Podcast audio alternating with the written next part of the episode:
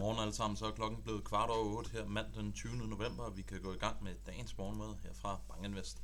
Hvilke marked, eller hvilke temaer er det, der dominerer de finansielle markeder? Jamen først og fremmest så kan vi konstatere, at det var altså positive markeder, vi havde i fredags, og det er rally, som vi har set i amerikanske S&P 500 siden den 27. oktober her i år, jamen det er altså fortsat. Så vi ligger altså nu kun 1,6% fra at sætte nye all-time highs, eller nye 2023 highs for amerikanske S&P 500 det var meget, meget begrænset, hvad vi fik af makroøkonomisk data her i fredags. Vi fik noget data fra det amerikanske boligmarked, og der steg øh, måned for måned, altså den her housing starts relativt pænt i forhold til analytikernes forventning.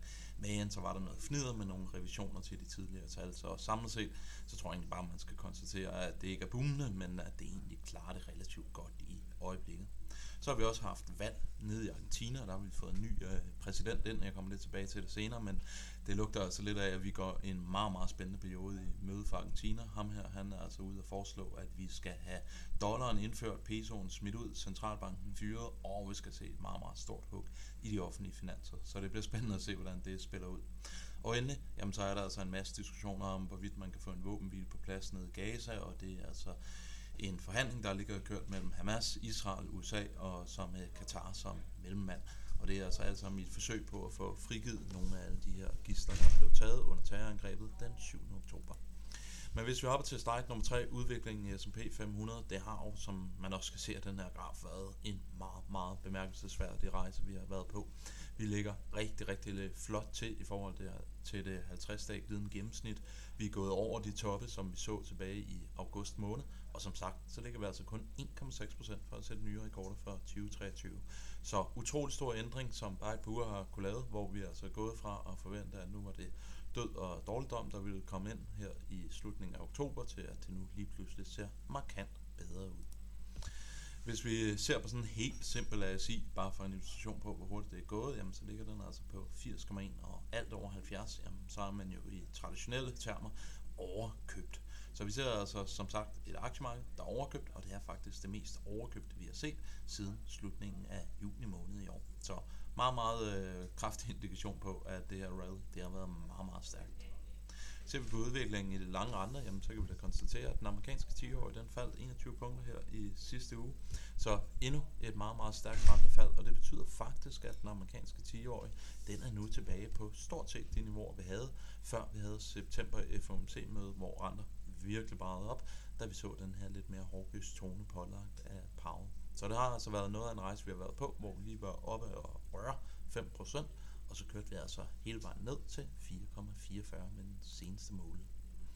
Ser vi på det amerikanske high yield marked, jamen, så er der altså også bare at konstatere, at det har det relativt godt i øjeblikket, og det ligger altså med relativt lav spænd. Det er lidt den samme bevægelse, man også kunne se, hvis man havde taget for aktiemarkedet VIX-indekset, som faktisk også er tilbage på de niveauer, som vi så op igennem august og september måned. Men i hvert fald så er der altså lidt en illustration på, at de amerikanske kreditinvestorer måske ikke helt frygter en helt stor recession gående ind i 2024. Havde de gjort det, jamen, så havde man nok også forventet sig, at spændet ville ligge betydeligt højere, end hvad det gør i øjeblikket. Ser vi på sentimentet, jamen, så kan vi konstatere, at AII, det er jo øh, den her rundspørg, der bliver lavet blandt de private investorer i USA, jamen den ligger altså stadig i bullish territorium, og igen, så er det altså en meget, meget kraftig revisering af de niveauer, som vi så op igennem oktober måned.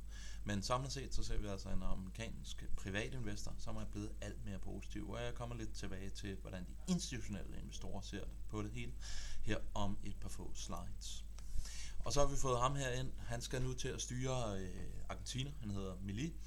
Eller Mili. Jeg kommer nok til at smadre hans navn. Det er nok ikke udtalt helt korrekt, men det kommer vi nok til at blive bedre til over de kommende par år.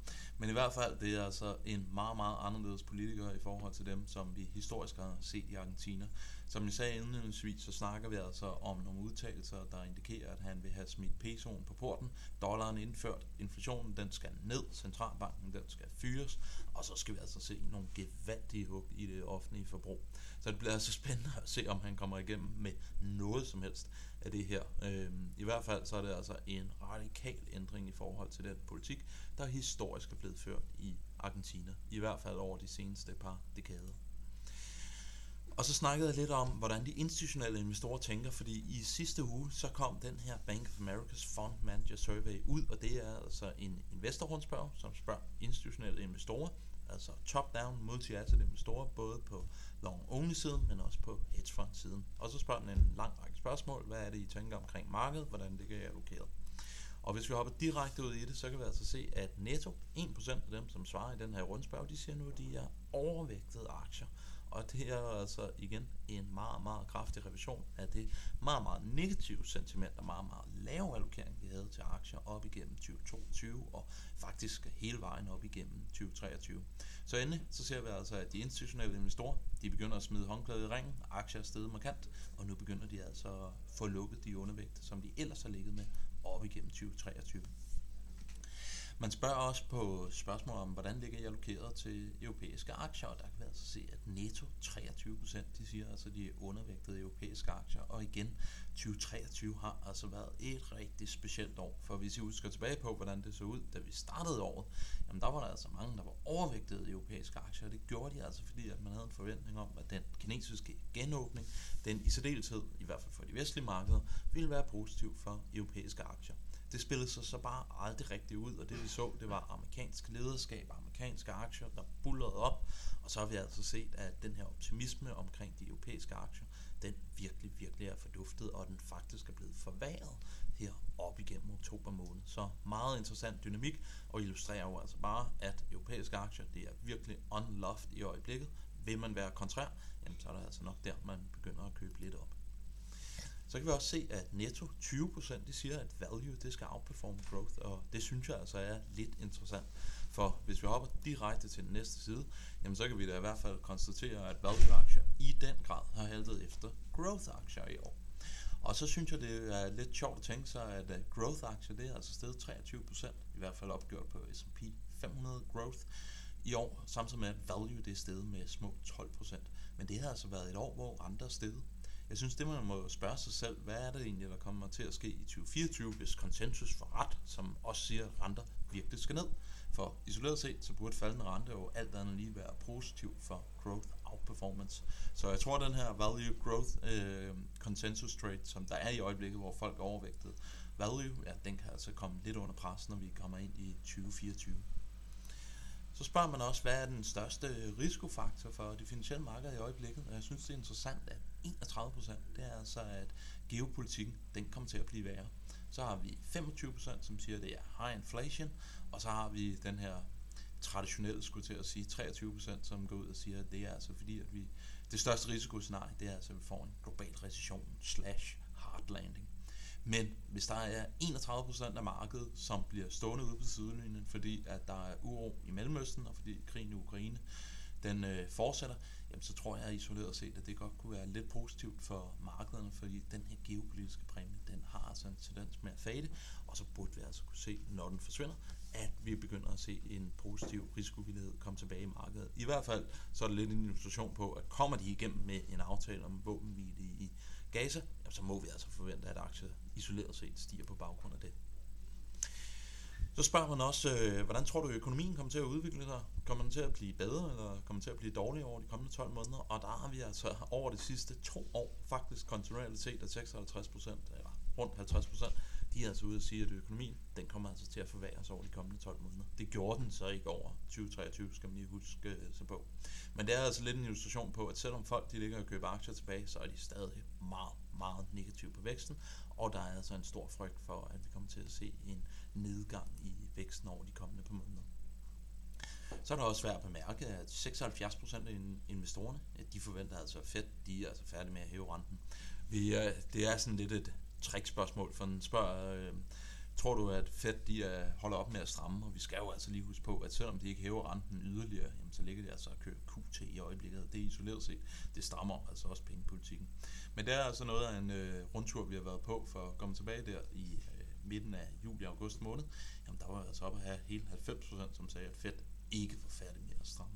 Så interessant dynamik, som vi har været vidne til her over året, men i hvert fald er det konsensus nu, at Fed de er færdige. Så kan vi også konstatere, at 20% jamen, de tror, det bliver en hard landing. De er altså stadigvæk i den her recessionscamp. Det er altså et tal, som på den her graf ikke ser så fantastisk øh, aggressiv ud, men det er altså fordi, man gik i gang med at spørge om det her spørgsmål i maj måned her i år.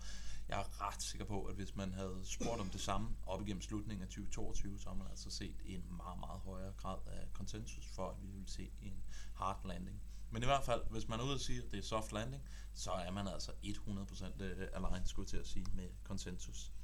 Og det største spørgsmål, hvad kommer til at blive den bedste aktivklasse over 2024? De institutionelle investorer, dem der har rigtig mange penge under forvaltning, de siger altså, at det bliver obligationer. Der er altså bare en tredjedel af markedet, som går ud og siger, at det bliver aktier, som over de kommende 12 måneder kommer til at levere det højeste afkast. Så der er altså lidt en illustration på, at når renteniveauet er kommet op, så er der altså sket en meget stor dividend i, øh, hvad hedder det, investorernes investeringspræferencer. Så det er altså også svært at tage øh, i mente, at vil man være lidt kontrær, jamen så tror man altså på, at aktier de kommer til at levere et højere afkast end obligationer. Så hvad er konklusionen på det her? Først og fremmest så er der nok ingen tvivl om, at håndklædet i øjeblikket, det bliver altså smidt i ringen. Folk, de ligger og lukker deres undervægte. Folk holder ikke øh, fast i dem, til trods for, at de tror, at vækstforventningerne, de er altså stadigvæk er ret lave gående ind i 2024. Obligationer, de er meget populære i øjeblikket. Det var de også primo 2023, så det bliver spændende at se, om 2024 kommer til at blive the year of the bond.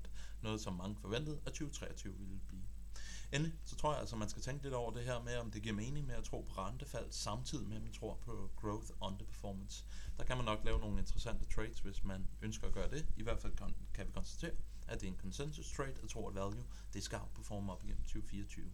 Og endelig, så vil jeg sige, at håb om EM recovery på aktiesiden i hvert fald, det er altså vasket bort. Efter vi stort set hver øh, dekade, så, eller hvert år over den sidste dekade, har set på EM-aktier og sagt, nu er det nu, det kommer til at rykke. Om det så er Kina genåbning, eller lave multipler, eller hvad det er, jamen så er det altså ikke rigtig materialiseret sig. I øjeblikket, så er folk rigtig, rigtig negative på EM-aktier. Så vil man være kontrær, jamen så har man altså også taget en overvægt i den region. Hvad kommer der så til at ske i dag? Jamen først og fremmest, så er der altså ikke det helt store bemærke på makrofonden. Vi får altså ikke rigtig noget, der er værd at skrive hjem om. Vi kan konstatere, at Asien er i plus, hvis vi lige ser bort fra Japan, men Kina, det ligger altså med pæne påvirkning, eller pæne stigninger. Så kan vi også øh, have noget ekstraordinært fokus på den her våbenhvile i Gaza, om den kommer rigtig igennem, og hvordan den bliver vedtaget. Der går rygter om, at det er en fem dages, så vidt jeg kunne se, fem dages våbenhvile, hvor man skal få byttet nogle af de her gisler ud så må vi se, om det ikke øh, kan fjerne noget af den her geopolitiske frygt, der er i markedet. Og endelig, hvad er det, der bliver det helt store i den her uge, i hvert fald i mine øjne? Jamen, det er altså en vilje regnskabet. Det kommer ud i morgen efter luk. Vi skal huske på, at 2023, det har altså set nogle gevaldige overraskelser for, overraskelser for netop det her selskab, og det er et kæmpe stort selskab, vi snakker om. Så overrasker det positivt, så kan det forhåbentlig sætte lidt yderligere gang i hele den her AI-optimisme, som vi ellers har set over 2023 som helhed. Med disse ord, jamen, så ønsker jeg alle sammen en rigtig god dag på de finansielle markeder, og vi høres ved i morgen. Hej!